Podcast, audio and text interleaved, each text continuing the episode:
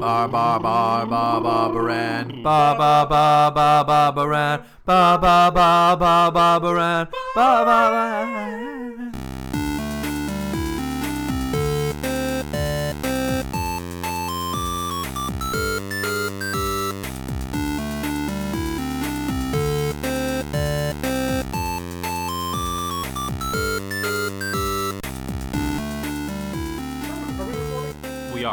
Okay. That'll, that'll show up Okay, so we somewhere. can see this and we- Hello, everyone. Welcome to episode number 41 of the Spoiler Cast. I'm your host, Dan, and I'm joined here by Tristan. It's really weird trying to like think through how you activate your falsetto, like trying to think about what muscles you engage, but then you can just really do it. That sounds like Mickey Mouse Satan. Hi, I'm Bera. How's it going? hey kids, try crack. And uh, the Spoiler Cast is your monthly look at um, what we've been playing in video games. Uh, and following that, oh, sorry, that was awkward. Hold on, let me let me re- let me just redo that piece of this. So the Spoiler Cast is your monthly look at what we've been playing, and at the end of you- and at the end of the giggles. episode, the end of the episode, The, The end of the episode. we spoil a game for you. Oh Um, yes. So tonight's game is not a game, sort of, kind of game, Sort of, kind of. sort of, kind of not something to be spoiled, which is what we do sometimes. But we're going to talk about uh, PlayStation VR. in- VR in in general. VR in sort the general, I think, yeah. Of, of VR, uh, as it's it, it's kind of this brave new frontier, almost, sort of, kind of. Yeah. Yeah. Um, and I think that what I, I think the most surprising thing to me about VR is is that uh, how much I don't hate it. I think I was going to say I think that's exactly what's surprising to me is that I don't hate it. Yeah. I was, went into it thinking I was going to hate it. Yeah, I was good. I was going. I honestly went into VR until I heard Dan say that. Oh, I was skeptical that I liked it. I was pretty much ready to be like, yeah, this is a waste of money. Why on earth would I want like mm-hmm. extra mm-hmm. depth Yeah. in a game when I can when what I do in for games is oftentimes like story and you know like gameplay. Like And- visuals and we've are really also- very low down on the list for me. They're And, and, and now PlayStation VR is on my Christmas list, right? So Yeah. and yeah. because we've well because we've been burned before with the last big gimmick which was motion controls oh yeah. which play a part here, but I think I think um, VR tools kind of make the perfect complement to motion gaming, and I think this is now like the, the I, I think that motion gaming in, in itself was a was a fun little gimmick, but I think it didn't didn't really tap into the potential it had because it couldn't. Now we can with the fact that you can Yeah. move around in three dimensions. Yeah. Um. So I've got thoughts, but I talk a lot. So Dan, why don't you go with why well you liked VR? well let, let's let's set a Or- primer here so right now we've got we've got all three of the big competitors finally out yeah. we've got the HTC Vive we've got the Oculus Rift and we've got PlayStation VR and, And we've got Nintendo Switch. Which is going to be amazing. Sorry to derail the conversation. Right. Continue about your competitors. Uh, well, so if we can get Skyrim remastered on the go, that will be a killer. Did we ever talk about Skyrim on a spoiler cast? I don't think we have. What is wrong with us? like The seriously, Dragonborn frowns. seriously, what is wrong with us for The not Dragonborn for not having frowns. that one of the Well, 'cause that- episodes? here, here, Because I, I'll tell you what that podcast would be. Fusroda! Fusroda! Fusroda! Fusroda! Our hero, Fusroda! our hero as a warrior's heart. Well, I we tell you, I tell Basically. you, well we should the when Dragonborn comes. well it's already out, but once uh, once I get that, which I'm Skyrim remastered. thinking I'm going to baby. get it for Christmas because I'm that's what I that's what I told people. I wanted a relatively inexpensive gift idea, and that was it. So once we get that, we should talk 60 about bucks. it. Yeah, yeah. compared compared to others, compared to what what else you could ask for. So now, now I for my family, not from you guys. No, no, of course not. Now, as for our experiences with VR, I can only give you love and a random hamburger. also this hamburger I found. no, It's been sitting in my inventory for the last five years. no, no, I'd make it Anyway. awesome quality beef. Anyway, Moving HTC Vive, Oculus Rift, PlayStation VR, the main three competitors in the ring. Tristan, take it away. So HTC Vive right now. So for anyone who is the uninitiated, if you are tuning into this because you're curious about VR and like what the experience has been, HTC Vive is the most expensive out of all three. It is also right now probably the best of the three hmm. in terms of image quality and the fact that it does proper room scaled VR. Like it's got the best controllers, it's got the best indie support, it's tied in through Steam. So if you've got a good PC that can actually handle it, you are if you got the if you have the money to get a good PC and an HTC Vive, do it. Because it is worth the experience. How much money does that come out to though total? Well, so the Vive, Sixty dollars. Well, so the, uh, so, no. so the HTC Vive is about like I think eight nine hundred bucks. Just the Vive alone. Just the Vive alone. Not even like the top end gaming PC, which you'll need to interact with it, correct? Because you need a gaming PC to use. Oh the God, Vive. yes. And it's got to be pretty beefy, I'd imagine. I would it's got to be imagine fairly quite beefy. Probably at least over a G. Sorry. I'm so- Hang your head in shame. I'm- By the I'm way, so- I'm not laughing I'm at you so saying sorry. the G. I, I'm like, so sorry. I, I'm, uh, I'm laughing at Tristan's facial I'd like to, expression. I'd like to apologize to the internet. It's okay. I I'm similarly ignorant. Come at me, internet. Oh. Please start a controversy so I can have a Twitter war with you.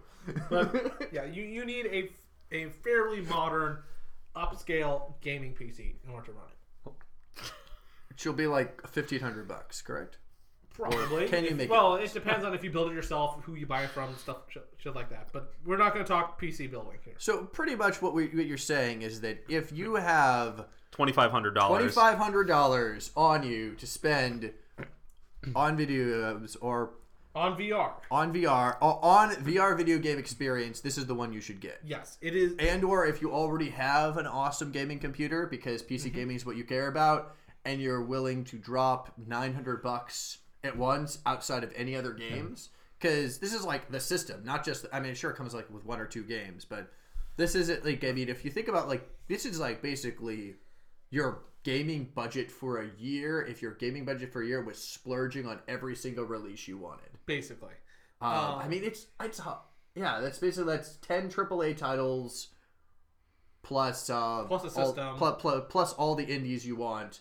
It, it, it's a lot. That, that's a lot of money to spend on gaming in a year. Right. But, but Um, like, and then you're spraying it all on a piece of hardware and not even on the games Right. with it. to be fair, most gamers, however, already have a good high end gaming PC. Right, but I mean, I think the nine hundred dollars, like, Right. the- that the is cost- that is that's the entry point. That's the big hurdle. And I think the other thing to keep in mind to why to me that's like such a big thing is is that I feel you could justify getting a gaming PC in your head because like oh I'll also be able to use it for work. Right. I'll be able this will be like my this will I'll be able to put different things in. I could Skype with everybody. I could make things like podcasts mm-hmm. and YouTube videos. Like there's having a high powered machine you can work with it. If you're dropping nine hundred dollars on a piece of hardware where its just only thing is to play not just games but VR games, that's it, it- Yeah. it's a big chunk of cash. I I commend the HTC Vive if they're able to keep this model up, but maybe I'm just a cheap bastard and certainly not their audience. But it's just like that's a lot of money.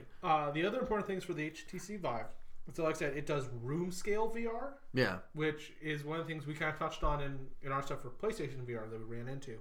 Um, and it also has native Mac support. Oh, that's cool. So for all of you hardcore PC Mac gamers out there, Well, well for Ding, ding, example, ding. well, but for example, I use a Mac for our editing. Right. Yeah. That's what they've always been for, and I use Final Cut because that's what I learned. Yeah. um, is that it's nice having that option. Now, the games don't necessarily cross platform, but at least the hardware does. Then you've got the Oculus, which was kind of originally like the chosen one. yeah, I, I feel like Oculus Rift is VR, right? So it's like it was like it's sort of like It- calling a tissue a Kleenex sort of thing. Yeah, at- it's, at it's this the point. it's it's got the name brand, and it was definitely like going to be kind of the revolutionary piece of hardware, but then Facebook bought it, and I think they've just kind of driven it into the ground. Well, they're using it for their probably their Facebook 360. I, I think they're using the Oculus technology for their 360 video that they have, right? Right. I mean, I think there's also a thing too. I think, I mean, if it was making great games, this would be um, less of a point. But I think it also su- suffered a public relations blow when there uh, turned out that their CEO was uh, channeling money into basically Trump trolls for the Trump political campaign. Oh, right. Basically, it's like giving money for people to do digital strategy on behalf of Donald Trump. Yeah. Which then dug up some stuff that he kind of has a lot of um, unsavory political stuff involved with Gay Brigade and such uh, that he's done over time. Which again, if it's making if it was making truly great games, you know, whatever. But if you're kind of stuck in limbo, it was like, hey, we need a jump start. It's like, or I could just give an oh, I, or I could just give the Japanese my money. so, so Oculus is kind of like a, at a middle price point here, um, but there's not a lot for it. yeah, But the software is there if people want to make stuff for it. So it's kind of like it's almost like the Linux alternative here. right.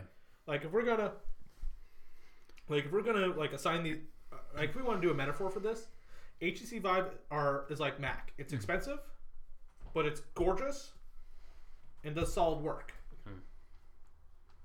The I can't wait for you to talk Oculus, about Oculus. well, the, the Oculus is Linux. yeah. Is it's not as expensive, but you kind of have to be willing to do a lot of stuff on your own for it. And then PlayStation VR is Windows. It's the less expensive sort of alternative for the masses. So, How much is PlayStation VR? so the VR It's the headset cheapest one. itself is 400. The launch bundle that I got, which included the camera, the Move controllers, uh, the uh, VR Worlds game, and the headset, was 500. That's not bad. No, Considering a PlayStation 4 itself is like 300 bucks. right. So basically, for eight hundred bucks, you get. So this, this is pretty much uh, a third of the price of what you need to set up a uh, A Vive. a Vive. Yeah. Oh, really? It's the price of the Vive, and you get everything. Right. everything. Which, but the but why it's a third of the price too is is that with a PlayStation Four, you can play pretty much every new release of game that's out there. And uh, doesn't the four have like not the worst backwards compatibility either? Four has no backwards. Yeah. Oh, it has no backwards compatibility. no. Oh, why? God, Do, why do people? Why? Okay, slight sidetrack. Why do gaming systems? Why are they just terrible right now? they shouldn't be terrible. Like, That's not- that's- PC gaming is kicking their butts. They should be doing bending over backwards to be like, oh yeah, every game in our genre from like Crash Bandicoot So- onward, we can play, and we'll sell it to you online. And it should, and yeah, this justifies is- not buying a computer and buying this. There is no good answer for that, uh, except that all the console makers have been basically turning their consoles into crappy, cheap PCs for the last 10 years. And selling um, HD remakes of all their games. Yeah. yeah, I mean, Because I. there, there- there's a lot to talk about there. Um, yeah, just just in. Just in. That's what not a the- sidetrack. That's like a whole other. That's, Yeah, that's, that's a like a whole whole other episode. cast, and we'll get is into it. Whole nother podcast on what the industry is doing. Right Okay, so not as much value, but you can at least play new games on your PS4 and Right. have your PSVR, and you're spent the much for just the go well for just the uh, VR hardware of the of the Vive. So I've personally had experience with the with the Vive. I don't own one, but I have used one, and the P- PlayStation VR, which we which I do own, which is Yeah, what we use. and that's for what. Dan and I did when we used your VR. So my personal experience here is that it, for me, it's been very obvious that the P- PlayStation VR is the least expensive of the 3 mm-hmm. Like in terms of like build and sort of like just overall kind of like image quality stuff like that. It's, it's very obvious that the that the PSVR is the least expensive of the three. Right. However, of the 3 mm-hmm. if anything is going to make VR a mainstream thing, Yeah, that's it. Because it's uh, because it's not as expensive. Because it's not it's it's got a lower entry price point, and it's already got a very large install base for anyone who has a PS4. Right. Right. The- Um, the other now the other thing too though is that the PS3 is probably going to have more support from AAA developers Right. because it's already tied into Sony and PlayStation. Yeah. Whereas the Vive has de- has assuredly much better support for the indie scene. Mm-hmm. Right. This means though is that you're also paying a lot more for PlayStation VR games than you are for Vive games. Right. Because again, Vive games are all done like through Steam. Because you can use Steam with it. Right. So Steam Summer Sale, great, load me up on. Right. I remember there was a VR games. what was that Oculus Rift game that was like kind of a space simulator that announced a couple of years ago. It's probably like every game on there now, but sorry. Well, you've got the Isn't the Eve game all in So VR? Eve, so Eve Valkyrie is kind of right now, kind of like the, kind of like, um, like gold star like VR game. Like, like if you want like a real AAA like VR title, um, that's going to be it. Is that Alley? yes. You're not letting us down, Allie. We love you. Yes. And we've already started. Yeah, we've already started. um, yeah. Um, I will say that the PlayStation VR, it's very comfortable. Mhm. I like that it's adjustable for like forward, so that if you're wearing glasses, you don't have to take your glasses off. Um, the big issue we've run into during our time with the PlayStation VR is that it does only have one camera. Yeah. Um, whereas the HTC Vive has two. really? Yep. And this- the HTC Vive, you set up two cameras at different angles. That then generates the room scale room that you're in, that you okay. work in, so that you never lose track with one of those cameras, unless you go way outside and you start jumping or something. Yeah. The problem with the PlayStation VR is that if you turn around, you can lose connect. You don't have nearly as much space to work in. And if you turn around and it can't see your controllers, then you're in trouble. Right. Uh, the big thing we encountered this on was uh, the Brookhaven experiment, which is a game that it's on. Uh, you can see our playthrough for the Halloween Spooktacular on our YouTube channel. Plug. Plug. But one of the things you ran into is that in that game, things come at you from behind, Yeah. and you can't really turn around or aim behind you because you only have the one camera. in all of my in my VR two my in my VR experiences, uh, the two VR games that were specifically done for VR, I having to re to, to reset the camera happened frequently. Yeah. Uh, it didn't take away from the fun per se, but it is something where like you need to find you need to basically map out where the reset button is. Yeah. I feel like once you map out, it's gonna be up here. Well, it's like oh, got disaligned, re- reset. But because once you clicked it, you were fine. Right, and Um, are- it's not buggy as much as that like you do have to right the ship, so to speak. Right. And games where, like, for example, when we did the RE7 kitchen trailer or E Valkyrie, which have you static, Yeah, work great. Like E Valkyrie, you are sitting in a cockpit. yeah, And where the VR comes in is it lets you sort of look around, look down, like get a view of targets as they're coming around you, stuff like that. Um, Rez Infinite, the VR side of that, has you third person, so you can look around to gain stuff. But if you need to, like, do something behind you, you can directly control your character. So you can spin yourself around so that you are then looking at what's behind you without having to turn yourself around right. Which gets around that kind of neatly. Um, but that kind of comes into so I think that while VR may eventually become mainstream, Yeah. it's never going to become de facto. No, no, I, I, I, I don't think that that's going to be the case at all. I do not think it's going to be a de facto thing. No, because there are because we can sum up most VR experiences. But basically, okay, Well, kids can't use it. There you go. There's number one. Right. Is that if you are under 12, you should not be using VR. Right. Same as uh, the 3D function on the 3DS. Right. Really? Yeah. Yep. Why? Because your eyes are still. Well, no, it, it's because at that age, your eyes are still kind of growing and learning how to look at the world. Uh, And doing stuff like VR or the 3D on the 3DS can screw up your eyes' development. Oh, that's awful. I was gonna say we'll find out the true effects in like ten years. Yeah. Right, because parents are going to be terrible. Yeah. um, but there there are but basically most VR mo- most VR things that exist right now can be summed up in one of a few ways. It's either it is a static you you are either a static character, meaning you are in one spot and everything kind of moves around you or you move from sort of venue to venue. Mm-hmm. Um, Brookhaven Experiment is a good example of that. Uh, the London Heist is a good example of that, where you you are just you are in one spot and stuff moves around you. Second way you can do it is where you are stationary in your your little space, but you can kind of like move around and look around stuff, and then you move from spot to spot. Um, there are a lot of a lot of the early HTC Vive games do that, where you just sort of say, "Okay, I'm here. I want to move over there," and then what it does is you're moving there in the game. Basically, moves the position of your head camera to that new spot. Like the, the little robot game I was playing. That's what you do with That's that's actually a little different because in that you are the game camera Yeah.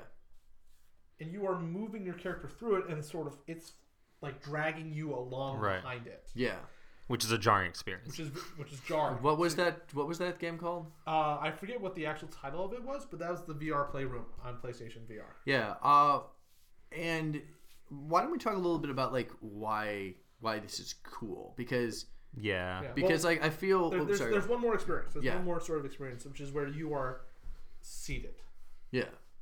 And that so I've only I only Actually, the there's only, two more. the only There's- game yeah the only game I played was the same the Yeah. VR uh, playroom but like it's one of those things where you don't really get it until, Until you you experience do it, it. Yeah. and then once you experience it you're Tristan's describing these things and as he's describing it I'm getting like like I want to just jump out of my pants and like well that's weird I'm just saying I'm just saying the weirdest stuff tonight It's wanna- all good. I want to jump out of my seat and like try it out. You know, like you're explaining the Eve Valkyrie thing, and now that I've before I played PSVR, I'd be like, oh, whatever, it's just a space simulator. But now that I've done that, uh, I've played one of the, the, the games. Like I can just in, literally envision the entire experience, and it's like the coolest thing I've ever. Oh yeah, Like, I- no, no, Eve Valkyrie is really freaking cool. It's awesome.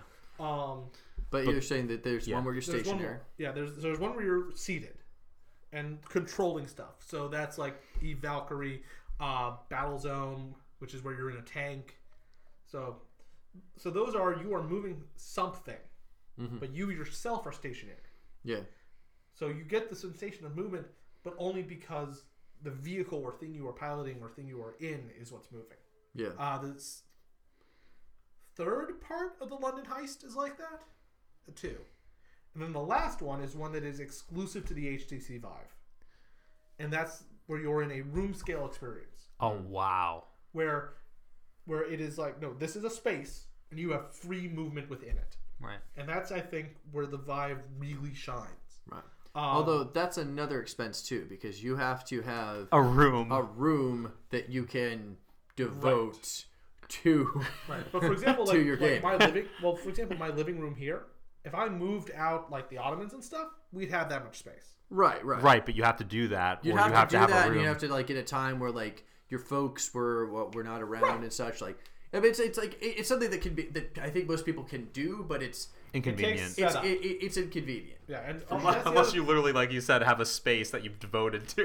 Which this you know, I mean, if you have like, a there's 13 bedroom house or something. I Yeah. mean, there, there's certainly a clientele of people with like, um, Money. yeah, yeah, with, with with money and space where they can have like their gaming den room. Like that's that's certainly certainly a thing. Right, and and these room room scale experiences, some of them are amazing.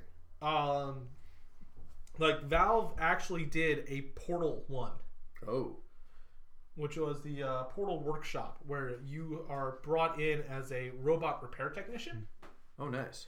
and it's and so you have a whole workshop around you that you can explore and play around in.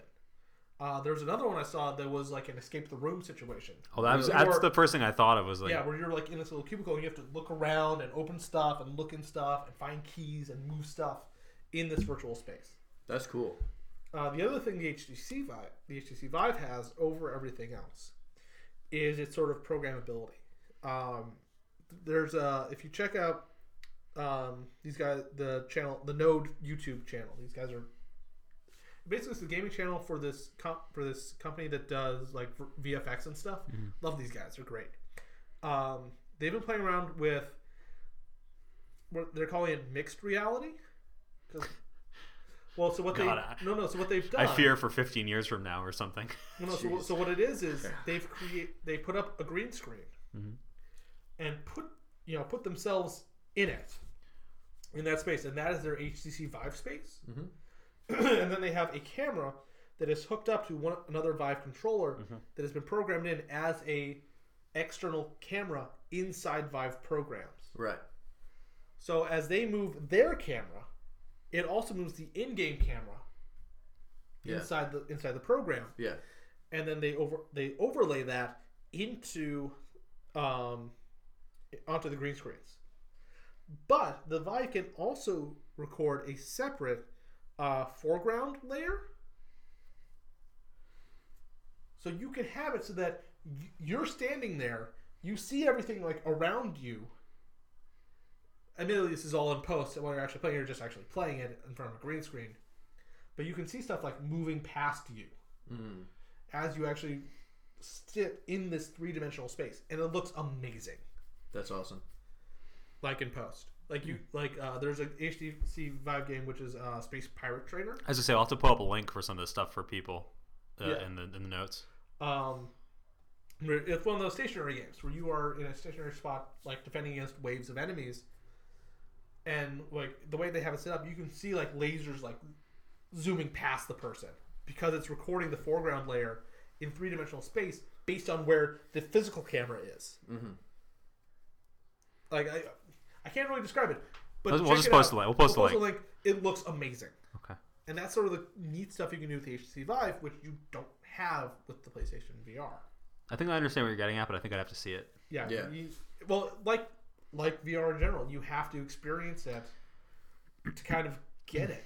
So, in terms of the experience of it, um, what I would say that I really liked about VR is is that, and what like again, I came in very skeptical. The only time where I thought I might not be skeptical was when after we did our Apocalypse Z shoot, which spoilers, you should go take a look. It's awesome on our YouTube channel. Um, was uh, when when Dan said like, yeah, I was very skeptical, but I liked it. And what I loved about it was that you it gives a sense of depth. Like when you put on those goggles and you're in the game, you're like you look down and you get a little bit of vertigo. Yeah. And you feel and you feel immersed in a way It's- that you don't when you're on the screen. And it's really Right. cool. It's an extra layer of immersion mm-hmm. that can really make or break stuff. Like, like if you see us playing the RE7 kitchen video, I was legitimately freaked out.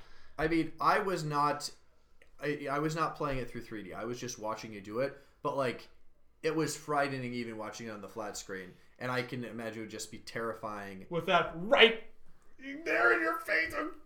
Yeah, because I was playing. Uh, I played the RE7 demo um, with the goggles on, where it wasn't like fully 3D. Right, it where was it's just like a flat plane. screen. But even when you play it with a flat plane, it's still like you're still immersed. Like you don't Right. have the depth; it's not as much.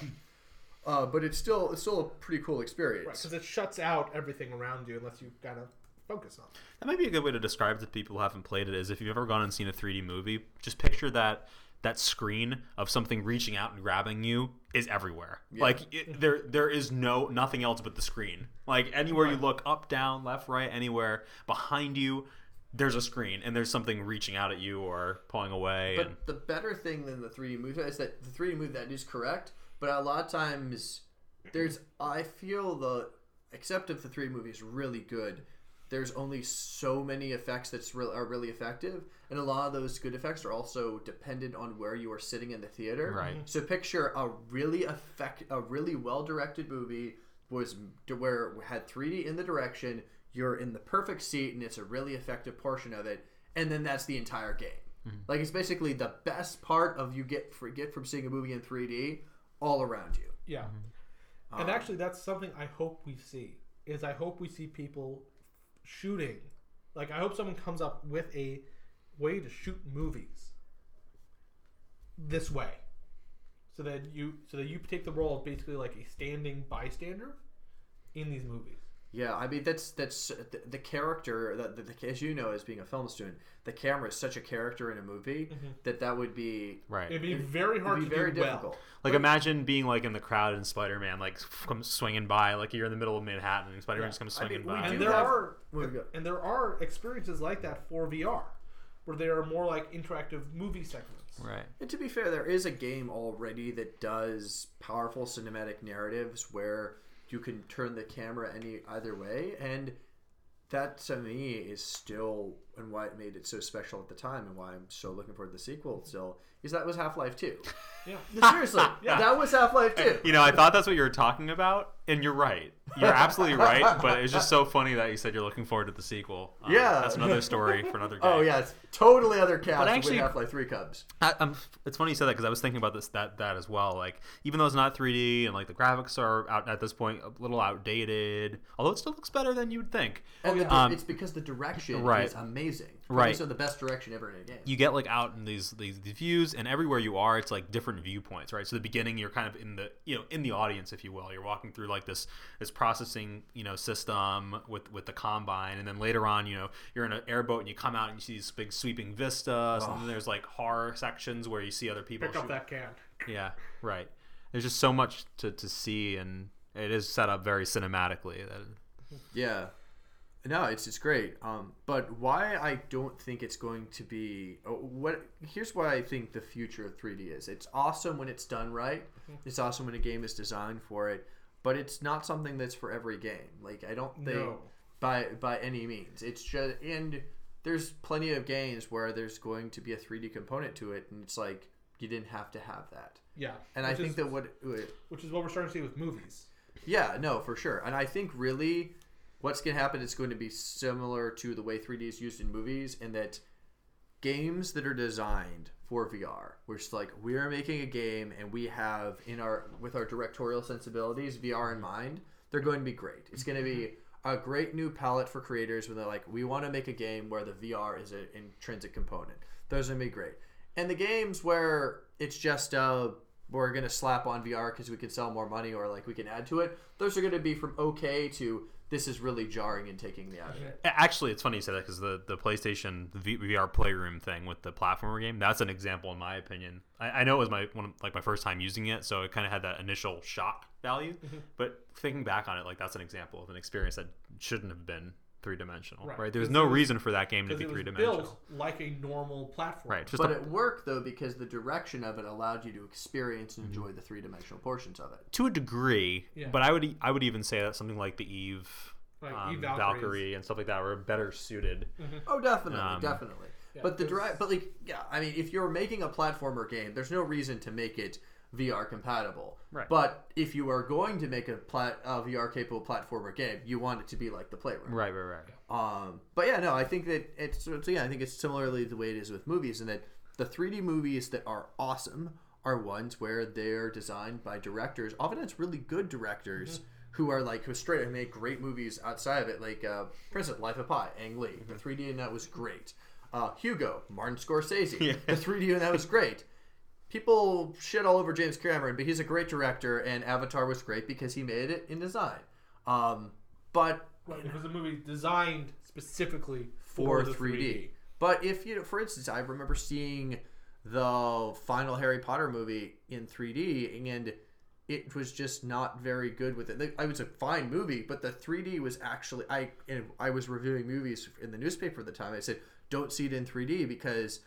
The, there are a number of scenes of it that are very dark in terms of like dark coloration, and you couldn't see what was going on.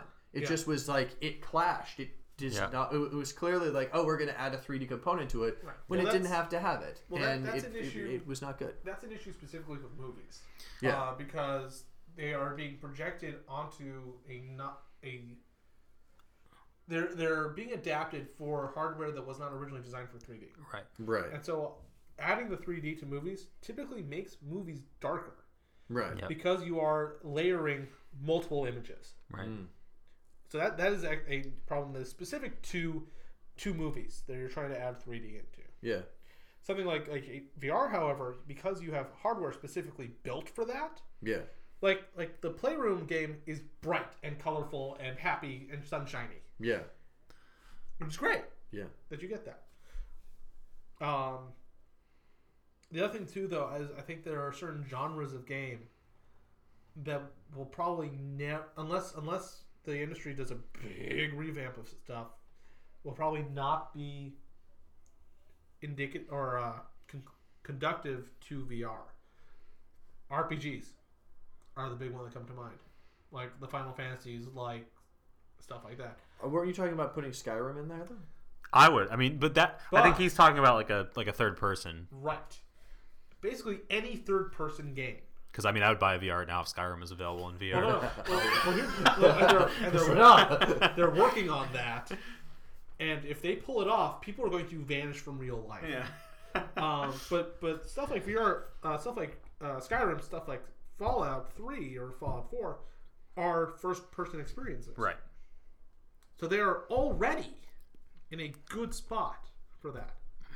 But I'm, I'm thinking stuff like like platformers. I'm thinking stuff like uh, like RPGs. I'm thinking stuff like uh, Strategy games. strategy games. There's no reason why StarCraft or any successor to StarCraft should be in VR. right. Oh, I think mean, it'd be cool. would it'd be cool I think to it'd be cool to like, like get down point and move like- around your map and I yeah. guess right. I mean, I guess the thing is that a director could make a VR experience awesome in any genre, but whether that that's necessary or whether you're going to take the time for it, you know, we'll be need to see it. And you know, we could be eating our words in five years. Maybe everything is that, but I just don't know if it's. I guess it's going to depend on how much, how expensive that that hardware is, and how much like benefit you get out from an individual game. But there's also one thing that we will probably never ever see full VR.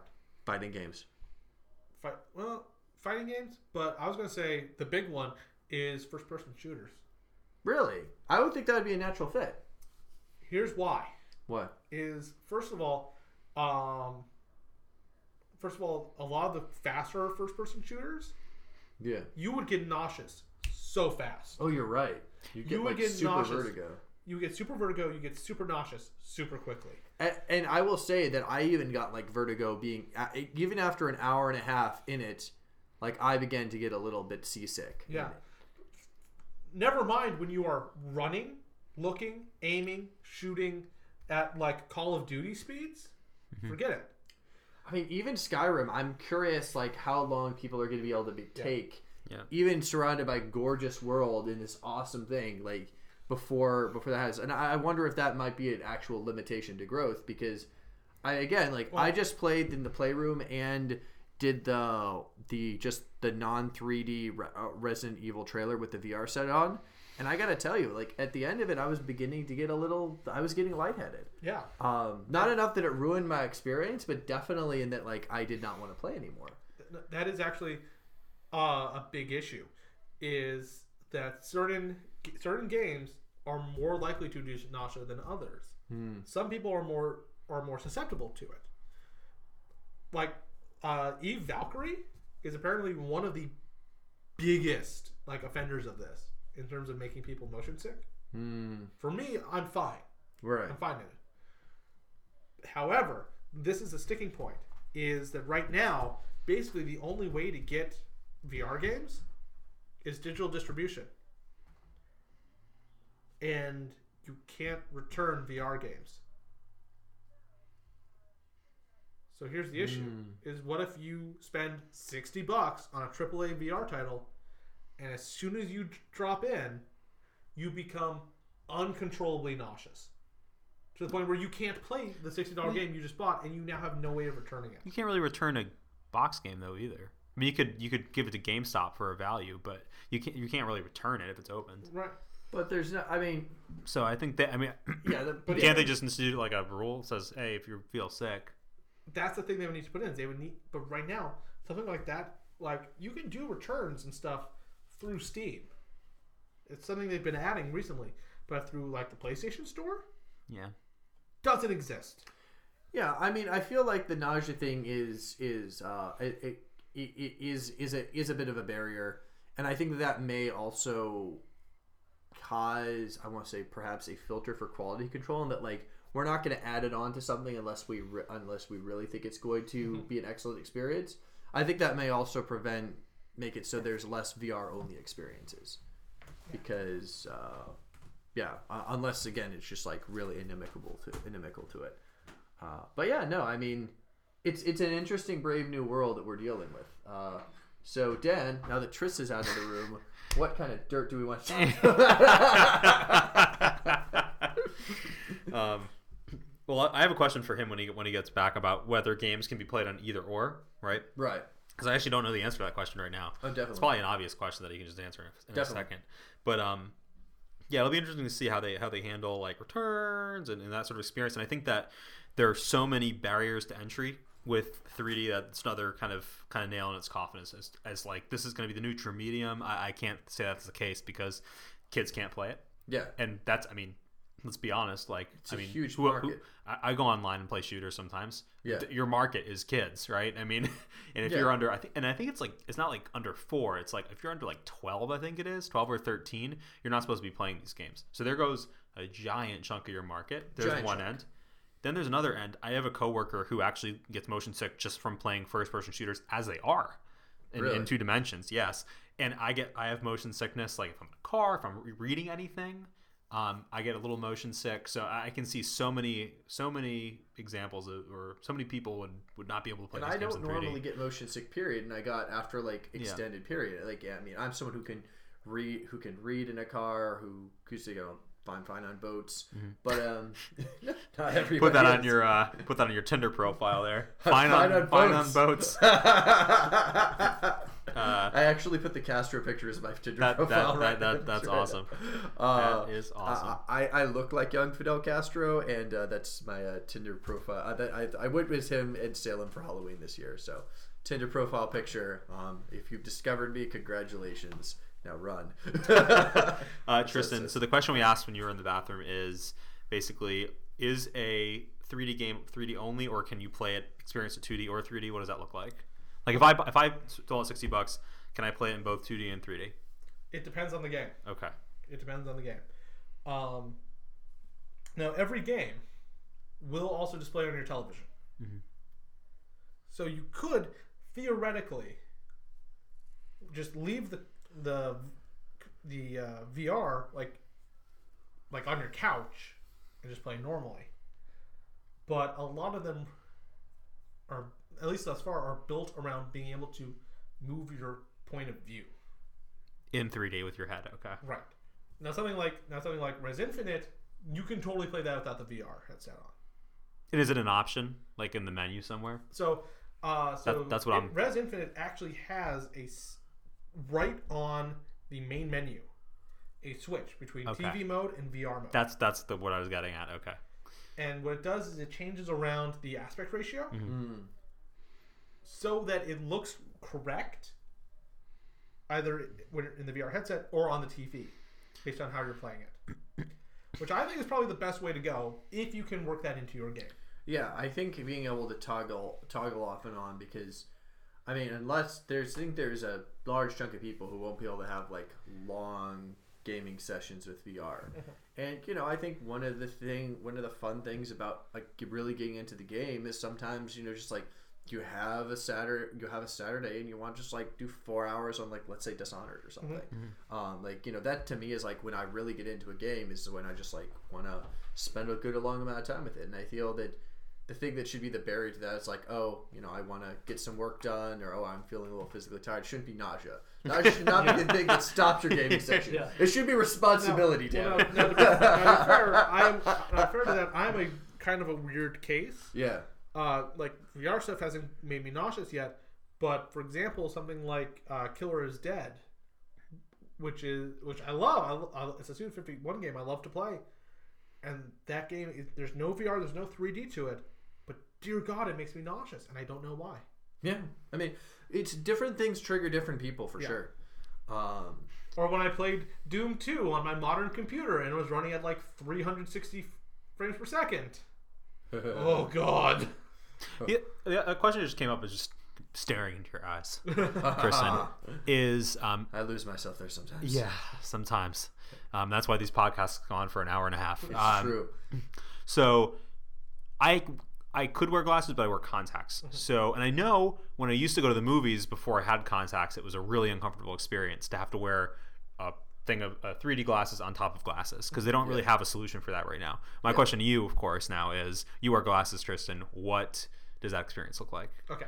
Um, well, so one thing is that I can do VR without having to wear my glasses Okay. because I am my so my prescription is very weak, Okay. and technically it's I'm just nearsighted in one eye. Oh, okay. So if I have just a screen that's like you know, like an inch in front of my face, Mhm. that's okay because I'm focusing on the screen, not the object that's way back in the distance being rendered by the by the by the system.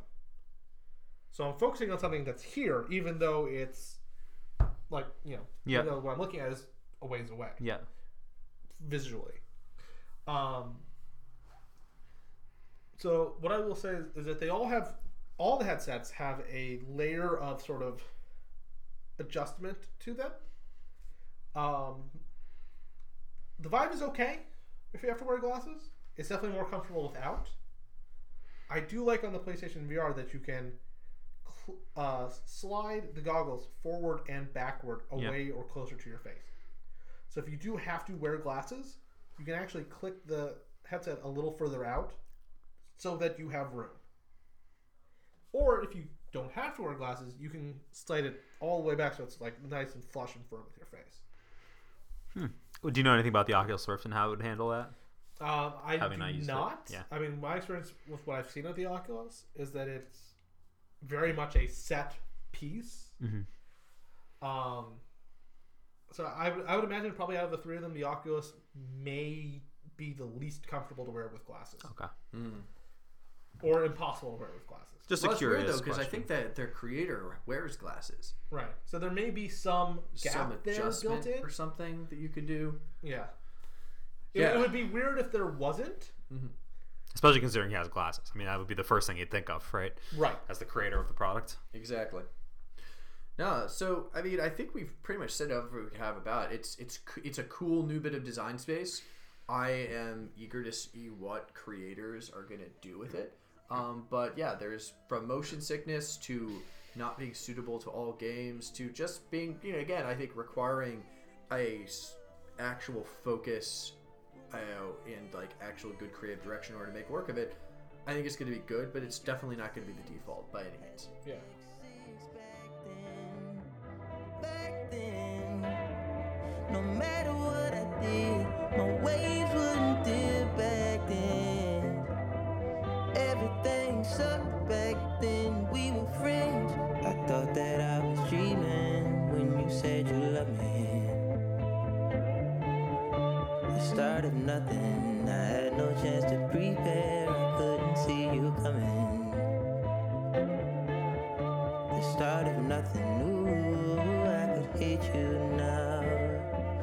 It's quite alright to hate me now. But we both know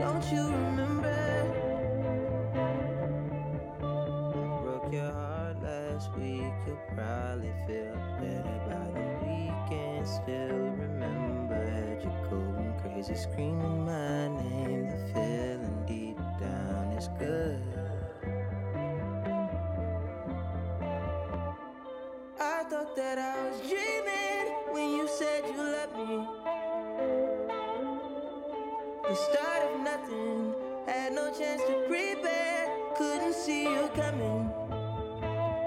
And we started from nothing. Ooh, I couldn't you now. It's alright to hate me now. We both know that deep down, the feeling still deep down is good. The, the question is going to be whether it ever rises out of the gimmick status. Like the mo- like the motion controllers did not. Right. I think it will because I think it's like a much bigger game changer than the motion controller. But uh, but it's it's going to require some good developers deciding that we want to make a game that really truly takes advantage of this. Right. Cool. Now, last thing, la- final word. Final word. Final word. The final Uh, just the weirdest experience I've had with VR. Mm-hmm.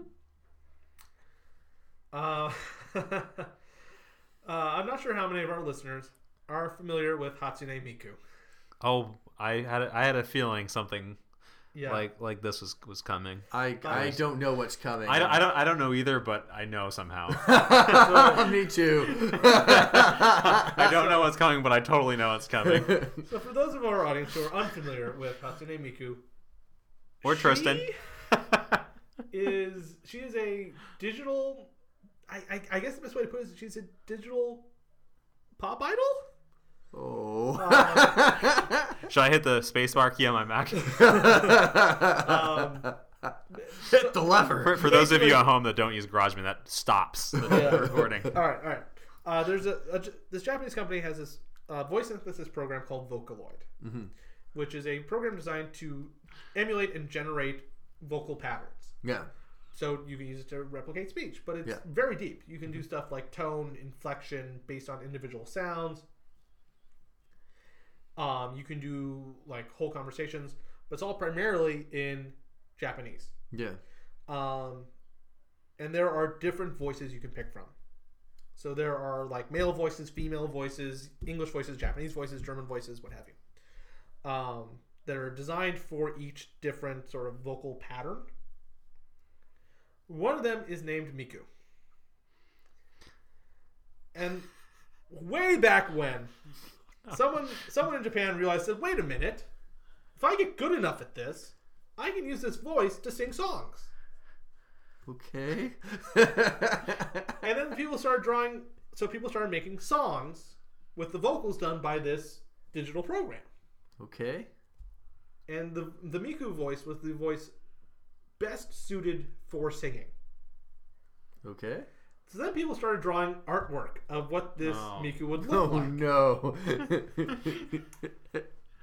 Hatsune Miku is now a like legitimate, entirely digital pop idol from Japan. okay. They have created How are you gonna horrify me now, Tris?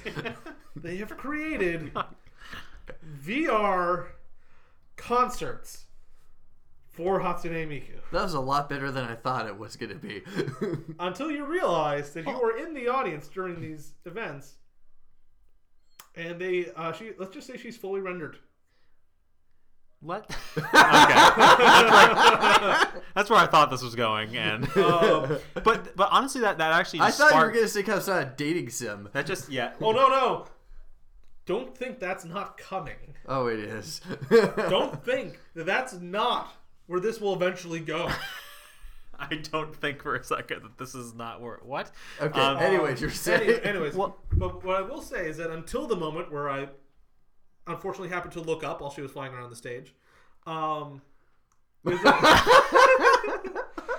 Just when I thought I was out of the woods. I was like, well, no, I was like, okay, this is going to be weeb as hell, but I can get a free demo, so let me just see what this is actually like. it actually does a good job of feeling like you are standing in a crowd at a concert. Just it happens to be everything digital. Well, so this, so this is my question. So I just sparked something totally out of nowhere for me. Is you could technically now I don't know if this exists or not, but couldn't you use like VR to simulate experiences, but in reality? So like, a band has a concert, right? That's what I was talking about with like with the like shooting movies Right. for VR. Is if someone can create a camera rig that can do that, That can just properly replicate. that can just output 360 degree video is what I'd be asking for. oh, you could totally do that. That's I easy mean, enough. straight up, there are certain bands with giant followings. Um, like for instance, Phish or whatever, got or Dead and Company or Iron Maiden, where like I mean, for instance, I would l- I've been to one Iron Maiden concert in my life. It was awesome. I would totally do the VR experience Right. of like Put in headphones. four hours of Iron Maiden. Like I can look around, I can see Bruce Dickinson dancing around the stage. It would be like best seat Put in like the a house. camera in the Well, stands. Here's where I'm thinking this will go. Is that right now? Right now, that Hatsune Miku thing is single player. How did you? Well, no, no, no, no, no, no, no, no. Let Drag me let back go. in. Let me, let me go. Let me go. I was I was clawing my way out, and you just pulled me back in. No, no, let me, let me, let me, let me continue. Let me finish here. that right now it is a single player experience. So it is you in a crowd of faceless black shadows, ba- basically. Okay. Uh. But just think of the opportunities if you made that like a multiplayer experience. Yeah. So it's basically where you would get to see the concert with a bunch of other people. Right. But think think of, think of it this way. Set, what if you set up what is basically like an MMO, but as a concert series in VR? These are That you you pay for like a pass on, and the and the concerts just keep going. Especially if you have something like like a digital singer who doesn't need to rest, doesn't need to take breaks. You can just keep going, and you just choose when you want to jack in, and pop into this situation. jacking like- in is a term for putting VR on. Yeah. But like, well, no, no, like, be like, hold on. So, so like, okay, uh, so this Saturday at eight, if I run the program, I'll see this show, and then I can enter into this digital space with other people who are all watching the show, all represented in VR as their own avatars. In all seriousness, if you did this for like an Iron Maiden concert or a Phish concert, people would actually be interested Right. in talking to other people in that Right. fandom community. And then you could just, I mean, you could just record a concert, right?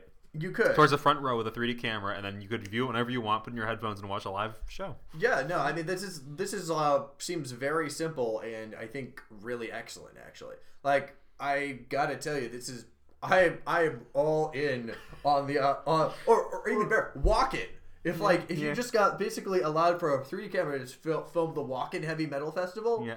and then every year you, if you couldn't pay the plane ticket and go to Germany, you put on your VR and then you get to see the whole show Right. in VR with like awesome sa- surround And sound what you headphones. can do is you can do it as That'd a be pro- amazing. Well, and, but what you could do is you could do it as a as a as an application for each for each show. Mm-hmm. Yeah. So think about it. You could so buying the application gets you access during the show as it's performing. Oh. But then they've already got all that footage. You could go back. Oh, and no. relive the same concerts That's multiple that's, times. That's what I would. That, that's what's exciting to me. It's like I pay for it, and then like I get to exper- enjoy the concert again, um, or even better, like say, like it's you know we've all been to concerts that we tell our friends about. Right. It would be interesting if you'd be like, "Hey, I come went to on this over." awesome concert. Let's both put on our headsets, and I can see you, you can see me, and we are going to enjoy this co- this Right. this Yeah. sweet band." Stuff like that is where I see the future of VR as being like incredible, like groundbreaking, what- like changing the way we experience the things we enjoy. Sports. Sports. Put on an NFL helmet. Put it. Put a little camera on. Never mind. No, no, Oh, no, no, gosh, no, that's no, no. that's traumatic. No, easy thing to do is you just have a seat in the in Yeah. the stadium. Yep. Be like, this is the seat for VR, Mm-hmm. and you have your rig there. I mean, behind like a home regular plate- seat. if you had a nice seat behind home plate in Fenway, Yep. and then you could just have a VR seat for every Red Sox Yep. game. Oh, you know me Yeah. so well. You know all the right things to say. Oh yeah. By the way, we should do baseball next year yeah, together. yeah, yeah. when the, when the Aggies come down. that- Oh, of course. The beauty of that is that you only have to dedicate one physical seat of your stadium, and then you can sell that seat a hundred times over, a thousand times over, Yeah. No, it's it's for a, the best seat in the house for each game. well. The other cool thing about that too is is that um just to make sure that no one pours beer on it. Uh, especially in Fenway, you know somebody's gonna try to do that. All right. but but uh, no, like the interesting thing about yeah about I mean you know for those of you who don't know or forgotten, um, you know like I work as a news reporter and this is harder to do with news, but you could do it. For instance, Right. For easiest thing is like things are just saying like like political rallies. Very easy to put something at the DNC or the RNC Right. see when they're having their convention. Um, but even for hard news, you could pretend if you wanted to give people what a sense is like in a refugee camp, you could put it up there. Yep. If you were really ambitious and brave, you could have 3D cameras on you when you're in a war zone, and if you want to really horrify people, you could do that. Um, like you would be like, yeah, no, this is this is what happens when you decide to kill people. Like, Yeah. Th- there there are hard new There are things beyond entertainment that this technology could potentially potentially do. Um, and to me, that's actually a lot. Us talking about this, that's a, all these things are actually more exciting to me than the gaming application. To be perfectly honest. Yeah. No, because like with the gaming application, I have to have a good director who understands it, and I'm go you know who understands it and does it in a way that I won't be sick. With this thing, it's like um, yes, there's the sickness thing is still like a potential issue, but it's still like I know it's just as long as they get the camera right, then I'm going to enjoy watching baseball. I know I'm going to enjoy watch I, watching Iron Maiden. I'm going no I know I'm going to get a lot out of a news broadcast Right. from a from a conflict zone. Um, Right, the big issue right, right now is that it is still a, a new technology. right. And there are three ways that something like this gains momentum. Yeah. Any any new sort of media, entertainment, what have you medium, there are three things it ties into. Mm. Games, movies, and then the biggest one, porn. Oh jeez. No, no. Porn. So We were like out. We were walking in the we- sunlight, and then hands shot out from the ground and pulled No. us No, underground. here, here's the thing: is that porn never introduces porn never introduces new technology because if it's if is making a valid starts, point on this one. I think I know Is what's going. that is that if that's where it starts, no one accepts it No. because it's got a stigma attached to it. But porn produces winners. Basically, no. Porn, very- porn no, is what true. decides winners. yes, basically, if there's a new piece of technology and the porn industry can utilize it, the porn industry will. And if there's a competitor, the one that porn utilizes the most beats that competitor. That's what happened with HD DVDs versus Blu-rays. Yeah. and now Blu-ray is all we use for like anything, and mm-hmm. it's what's now become the standard for movies and games. Mm-hmm. Hmm. Now, that that's why HTML5 is finally taking ground over over Flash, is because it's a lot easier to just dump a video into HTML5, and guess what? Now it plays on everything, yeah. right. and you don't need an app. You don't need like anything that could that would be like you know a stigma attached to it to watch that video. It's All going right. that VR right, is going Tube, to have get, get to porn. work. There's going to be VR and porn. It- Um, it's going to happen. It's going to happen. It's going to happen. Um, but it's but but here's the thing: is that right now, like like you were saying, is that right now the the movie and TV aspect of it excite is more exciting than the gaming aspect. Yes, this is true. Tristan, this this might go down in history as my favorite episode of the spoiler cast. is my face really that entertaining? no, just just in general, just Well, but- just but- just. But this is a new me- so this is a new media technology, and it has Yeah. to start somewhere. yes, And but we look- know where it finishes. we know where. It Well, but, but look at look at 3D TVs. No, but this this is the only way this could take off. Yeah. Look at 3D TVs. Yes. Though that's a technology that started on the movie slash TV side of things. Yeah. And is dead. Right. 3D TVs are dead, Yeah. basically. Yeah. They are a no. They're they're not going to become mainstream anytime soon Right. because they don't work well for that. Right. When you try and apply it to everything. Right. this is of the three ways that any new media technology becomes mainstream. Mm-hmm. This is the only way VR could get a hold.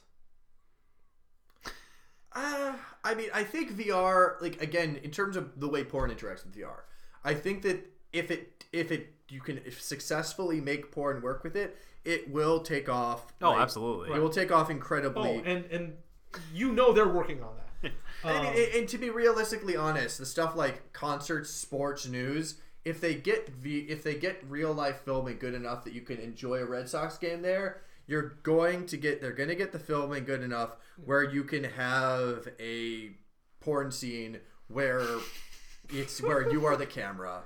well, We've all seen them. We've all watched them. Yes, I, well, I, I, maybe it's just because like I'm associating this with games, and I've only put a VR set around when I have people around. But like you know, like we've all watched porn, but it's just like that makes me extremely uncomfortable to think of the thought of using VR with it. Oh, I think yeah. because I just think of like if I have a headset on, Dan Zorzinski's gonna pop up beside me. Or Tristan's gonna start narrating. and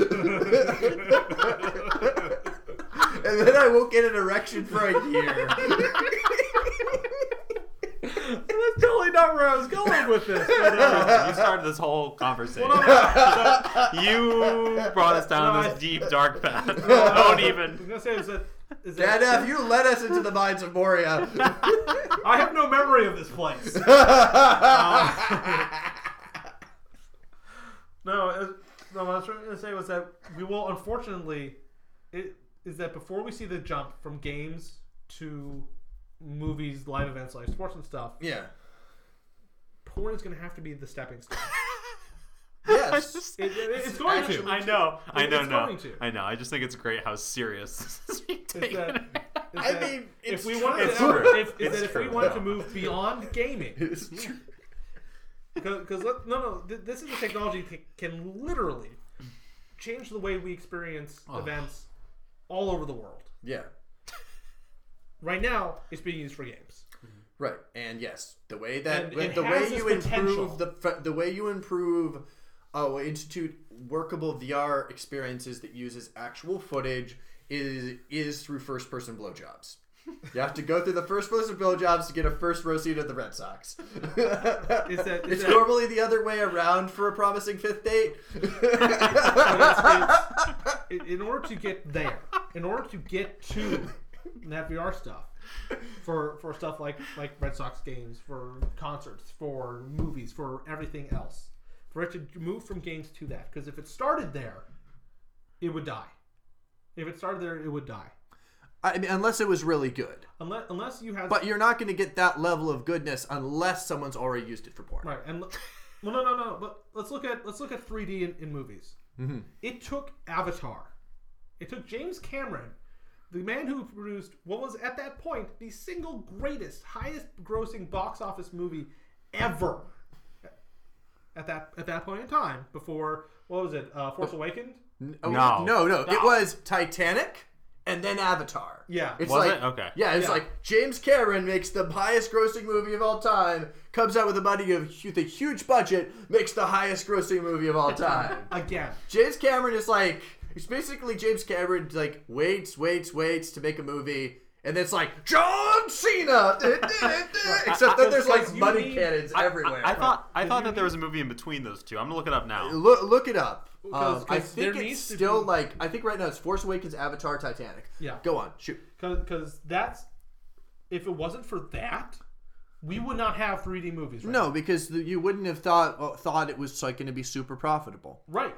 You need someone who has a proven track record who can do something like that. Okay, th- th- to be perfectly honest though, there is, I, I I will say that in terms of like track records changing paradigms, um, yes, you oftentimes do need someone to break through and make something happen. Well, the best show- example of that and though, show that it is profitable. well, the best example of that though, and Warner Brothers has been tripping over their heels ever since trying to replicate it, is the Harry Potter movies. Yeah. nobody really under like there was not the idea that you could make this large wide screen wide sweeping eight movie series with the same cast and the same continuity and it would be a monster profitable thing Right. that The- wasn't on anybody's The, radar the only genres that did anything like that were horror movies, and that's just because they ran it into the ground.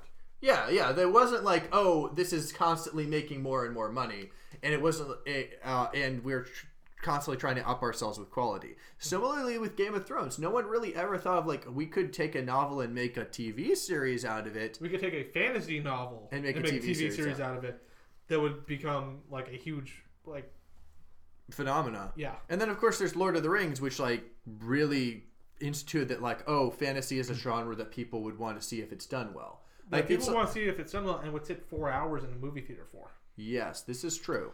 Um, so it's just like we the night one of the cool things about the world we live in, where the nerds have won and have taken over entertainment, is is that there have been a number of watersheds. And one of the cool thing about those watersheds is not just like oh we get to see like subjects and a series that we've wanted to see in comics that we've seen for wanted to see for a long time. People are now willing to do those things in mediums and in ways that's actually very well suited to them. Which again, loops it back to 3D. The success of 3D is definitely in games, absent from events and porn, Yeah. is is going to really be based off of people using it in mediums that it's suited for. Right. Like, because really, at the end of the day, it's all art and creativity. It's mm-hmm. all creating beautiful shared cultural experiences and giving creators more tools. Right. Right now we're at we're still in the early adopter stage. Exactly. So, We're in the stage where a great creator, I don't think, has decided I'm going to make a 3D game, or a creator who is we don't know is a great creator yet hasn't decided I'm going to make a masterpiece. Right. There's no there hasn't been a there hasn't been a VR avatar yet. no. Right. Uh, There hasn't been a VR Metal Gear. There's a, a Kojima or a Chris Metzen or uh, I mean Shigeru Peter Miyamoto. Molyneux hasn't. There hasn't been a and VR made it. Shigeru Miyamoto. There hasn't been Yeah. a VR. Um, yeah, Hid- Who made Hideki Sonic? Kamiya, there hasn't been. right. Um, Some Fight me, Sonic fanboys! Fight me! no one cares So- about your comic book. I actually forgot who made it. me too. Come on, to Sonic fanboys, Anyway. fight us. what I think, I, what I think, I'm waiting for. I think what will, what will Don't pull us back down this dark hole. no, no, no, no, is if if Valve Okay. If Valve- We're already going in the right direction. Valve, yes. wants to Make a porn. truly. No, no. Actually, I know where No, Tris Source is going Filmmaker right now. has already been used for that enough. Leave it be. Um, i- if Valve announces that Half Life 3 is in VR. is coming out, Yeah. first of all, Period. period, and will be specifically designed for VR, that's what I think it will take to Yeah. truly solidify VR Well, in gaming. Yeah, but then you're also it's again a, a nauseating experience, likely. Right. But unless they well they, they would work They their way around They're, it. they're but- Valve. Valve They're doesn't Valve. make Valve doesn't make stinkers. Yeah. Yeah. If Valve going to, makes great. Although they haven't really made. Oh right, they did make Portal 2. That was the last like big gaming thing I think they made. Left 4 Dead. Oh, Left 4 Dead. Also not a stink. Mm-hmm. Like they make good games. Valve makes Yeah. good games. yeah. Okay, so I have the list. So I have two lists here. Yes. Um, the second one actually, a little more fascinating than the first, which I think is neat. The one, the adjusted for inflation Yeah. list is very fascinating because I believe Gone with the Wind is still the top. It is, yeah. So, so the highest grossing films, not taking into account inflation. Number one is Avatar. Number two is still Titanic. Wait, I thought Force Awakens is on there. Number three. Oh, it was number three. Yeah. Oh wow, Avatar's still. In mm. so yeah, James Cameron still holds the top spots. I thought Yeah. Force Awakens had not. I thought it had too. And then I, I want to go down the list because it gets more interesting after that. Okay, Yeah, okay, yeah. yeah. Let's let's let's go down go. this rabbit hole. So Avatar, Titanic, Star Wars, The Force Awakens. Yeah. Jurassic World, number four. I can see that. Really The Avengers, number five. understandable. Number six is Furious Seven. Those movies, Oh, I have I, not. love, I enjoy them. I've never seen yeah. them all the way Well, through, but I've heard tempt me after with a good four time. they get incredibly good. It's Yeah. like it's It- like it's a reverse of the normal thing. no, no. Four is when they become self-aware. That's exactly it. They become self-aware of In what kind of movie they're supposed awesome. to be. Yeah. Yeah. Number seven is Avengers: The Age of Ultron, so Avengers Two. Number eight is Harry Potter and the Deathly Hallows Part Two, which is the last Harry Potter film. Okay. Number nine is Frozen, and number ten is Iron Man Three. So a lot of those are kind of obvious because they're newer, so they, mm-hmm. they're going to make more money in general. But the more fascinating list, as you said, is the highest-grossing films adjusted for inflation, Yeah. Right. Here we go. Which assumes that every one of these movies came out the same date. Well, uh, the, the, the people, the, what people paid for them Yeah, now yeah. is is what they would pay for Yeah. them if they saw them today. So number one is Gone with the Wind. Yep. Yeah. Gone with the Wind, still highest grossing ever. which would be which would be the equivalent of 3.4 billion dollars today. Yeah. Um, number two is Avatar. Number three is the original Star Wars, Yep. so New Hope. Number four is Titanic. Number five is The Sound of Music. Mm-hmm. Number six is E.T., the extraterrestrial. Hmm. Number seven is The Ten Commandments. Number eight is Doctor Zhivago. Doctor Zhivago. Yeah. Number eight. That's uh, it, that's a beautiful movie, by the way. If you can sit through all of it. Oh yeah. number nine is Jaws, Yep. which is an amazing movie. And number ten is Snow White and the Seven Dwarfs. Yep. So Spielberg has how many on that list? A bunch. A bunch. Two, right? Two, right? E.T. and Jaws, right? Yeah. Cameron Yeah. only has one, right? No, he's got Titanic and Avatar. Oh, tight, tight. So so Spielberg and Cameron have two each. Um, Sound of Music is a it's a musical. Yeah, there. I think that. I think beyond that, it's all one-offs. Yeah, I mean, I think that t- to me, what I think is really fascinating about about the adjusted list is is that we think of like movies that make tons of money, these big special effects blockbusters, but It's the classic. a number of them are special effects blockbusters, but a number of others are just really like big, powerful classics. Like, mm-hmm. I mean, mm-hmm. Ten Commandments. Doctor Zhivago. Gone with the Wind. Gone, with the, Wind. Sound of Music. Sound of Music. The other ones are effects ones, though. I mean, like Jaw. I mean, Snow White and the Seven Dwarfs and Jaws are. I, th- I would argue are both visual effects movies. As Like, is, as is Snow White was the first Disney cartoon in color, right? yeah. Yes? Yeah. Um, the first Movie. feature length First animated feature-length film. animated Yeah. film, period. And then Jaws was just a. I mean, at that time was probably pretty technical. Yeah, I Marvel. and, and I think VFX definitely makes it so you pu- push up the push up the budget. but I think it's also just like a good reflection. These things on uh on like really what like brings people into theaters. I mean, the non-adjusted for inflation. The reason why Frozen is in the top ten is is that everyone wanted to go see it because And all their kids wanted to see it again and again and again. I mean, Idina Menzel, man, just like cast her, things work. Well, well did, you, uh, did you hear that the uh, songwriter for Frozen officially apologized to parents all over the world? I, I'm sorry. I am so, so sorry that you have to listen to this song so Let it much. go. Let We it went go. down a rabbit hole of tangents, but Yep. We um, did, are but there- no, that I think that, that that's cool good. and it's yeah. interesting. Are there any other comments we want to make about VR before we? I think I we think- have I think we spanked need- this. Yeah, I think we spanked the hell out of this. Would you please stop? don't Uh, don't drag us back down there. So did you see the? So did you guys see that video with the girl who's No, right no, on? no, no, no, no, no. Uh, Uh, Uh, I think what we need to do next is I think we need to get Dan into uh, E Valkyrie. Yes, I agree. I think Dan and Eve Valkyrie is a good thing. Uh, in meanwhile, though, isn't it time that we ask people what they've been playing? we can, but I think we spent enough time on this. We should probably cut it and we can talk about it. it, later. Yeah. Cut The it, one- can it? So the one thing I've been playing that hasn't been on the channel is You can be quick. Latest Phoenix Yeah. Wright game. Yeah, no, we can do quick.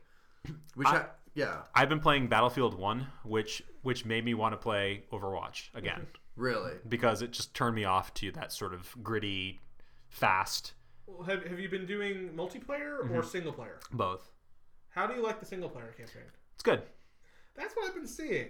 It, it's it's it's good because it the the storyline's told in like a very like historic like biography sort of way, which is neat. But And it's you also get, you get a lot of different viewpoints. Too. You do. You get different viewpoints to the war, but the other thing that's nice about it is it really does. It, it cuts out all the fat, and you really are going through. Like every mission is like you're going to be in this situation in multiplayer. Mm-hmm. Like it's. I, I would advise people to play the single player first, Yeah. to at least some degree before they hop into multiplayer. Hmm. Well, I'm, I'm also really glad they did so many different viewpoints for the campaign because unlike because in World War One, there are no bad guys in World Right. War One except that everyone is the bad guy. Right. No, World War One was an absolute shit show. Right. Uh, but the, but you can't look at World War One and go, these are the villains. Right. Like World War Two is World pretty War easy. Two It's is easy. boom. Nazis. These are your villains. yeah. yes, indeed. Yeah. Can I just say I'm really looking forward to Call of Duty finally getting back to killing Nazis again. Yeah. I it, it was right that they went away from it because we had too many World War II games clustered up, but it's time. Yeah. Time to return to classic form. Stop picking on Kit Harington in space. You'll well, you'll still never see a World War II German campaign. of course not. We will never see that. No, no.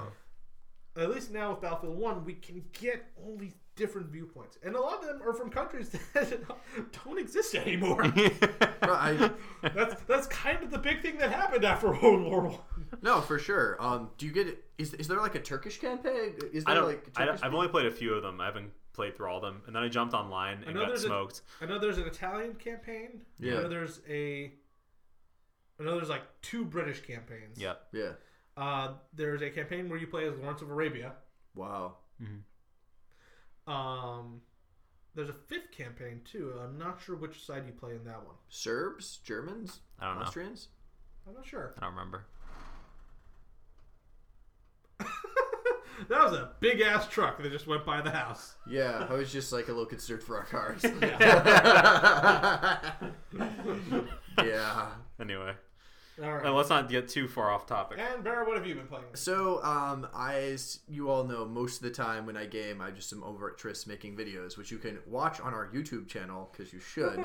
Threeheadedboy.com slash YouTube or youtube.com slash threeheadedboy. The it's two are true. Yeah. Uh, but I've been uh, trying to play Bloodborne, which is fun, but is definitely has me banging my head because I want to just go kill things, Yep. and I have to be all cautious I'm- and shit. You you must unlearn what you have learned.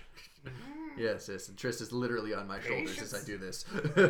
I, I I saw cannot- I got here late and I, I I like looked out look up looked up the lawn and I saw just Tristan standing up like flailing his arms and I was like I They're was playing like, Bloodborne. well I so I, I really stood there for about five seconds ten seconds I was just trying to picture like what is Tristan doing right now like what could possibly be happening I don't know if he was acting something if he was in VR watching you in VR and was like trying to motivate you or something and it Yeah. just turns out you were just playing Bloodborne and he, was marching around the room talking I, I, train him I cannot.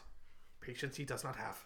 So uh, the other thing is, is that of course we are continuing our StarCraft two campaign, which you know, again, it's a great game. I'm a giant StarCraft fanboy. The the campaign is awesome. Um, the story is wonderful. So it's you know that's the other thing. But uh, in terms of the stuff that does not involve Tris and video games, uh, is actually uh, I played some. Uh, Warhammer, uh, uh, to- some Total, Total Warhammer. Warhammer is the Total best way to Warhammer say is the it. best way to say it. Basically, the Total War game that's set in the Warhammer universe, and I gotta say, it's excellent. It is basically everything because I love Games Workshop fluff, uh, but you know I But hate don't the have. company. Well, I also don't have ten way too much money to do minis, and also I don't have the time to to uh to paint stuff. Even if I didn't like have a lot of time, have like that section of my nerd time like to vote to magic. It's just like too much money to even like begin to dip my toe into it. But the fluff is awesome, and in terms of like strategy games, Total War is like right up there in in that you can like have it's very immersive. A smaller force can defeat a larger force. How you uh, how how you move your units directly affects the battle. It's it's really cool. It's really cool. Like I think StarCraft is on one pillar in terms of micro and in terms of economy management, and Warhammer is on another pillar in terms of I guess simulating a little bit more how battles happen historically and how also kind of like as a state simulator. It's a lot of fun and people who like I feel like you either either my guess is is that the Warhammer uh, uh, the Total War games are either they're the greatest thing ever, and oh my gosh, I've dreamed since I was a little child that I was controlling the Roman Empire, or whatever other historical faction you're doing. One, or like, uh, this is this is okay. And for me, I am totally I have dreamed since I was a little child that I'm controlling historical empires. And when I then get to do that in a fantasy universe where I'm controlling a kingdom of dwarves, that's that's amazing. yeah Just uh, just call me when they finally introduce the Skaven as a playable race. They have not introduced the Skaven yet, but I believe they have Beastmen and Goblet. Uh, well, no, Goblets were over there in the Green Skinner, but they have Beastmen now. Eh. Yeah. Skaven, Skaven are where it's at. Skaven are the best. Okay, Skaven are the best race in Warhammer Fantasy because they're an entire species of Saturday morning cartoon villains. that's awesome Yeah. And if they could ever actually work together, they they'd conquer the planet, but they can't, and it's hilarious. Just checking to see if they if they've updated any of the other races before, so the internet doesn't hate me. Uh, playable factions. So yeah, it's uh the actually the Empire, the dwarves, another type of go an, another type of dwarves, the greenskins, uh, different types of greenskins, the vampire counts. Oh, you can also play as Chaos and the Beastmen, and I believe Bretonnia is now available. Yeah, that that makes sense that they would have Uh, Bretonnia.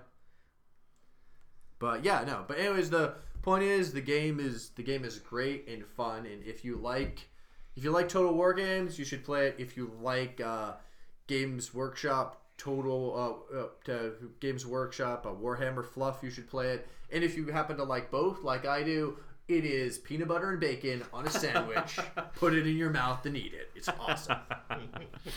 cool All right.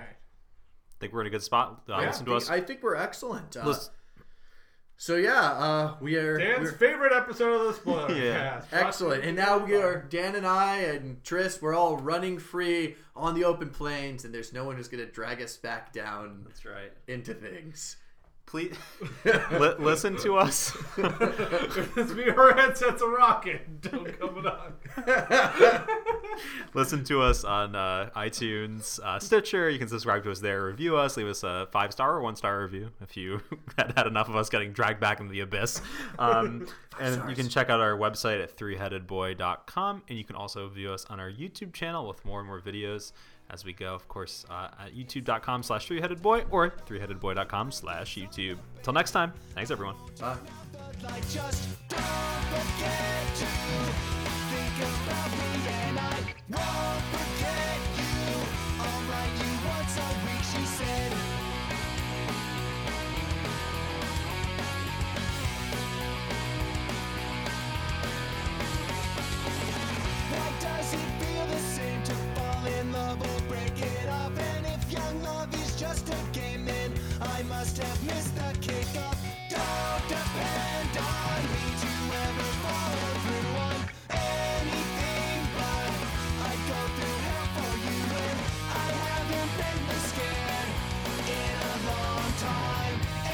So unprepared. So here's your Valentine, bouquet of clumsy words, a simple melody.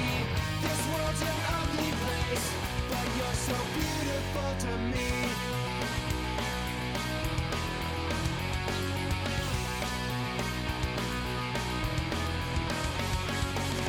I'll think about the times she kissed me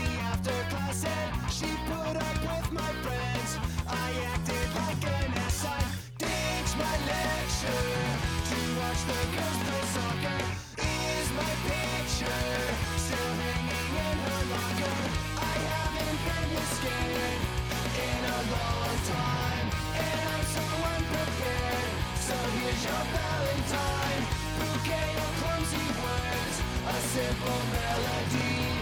This world's an ugly place, but you're so beautiful.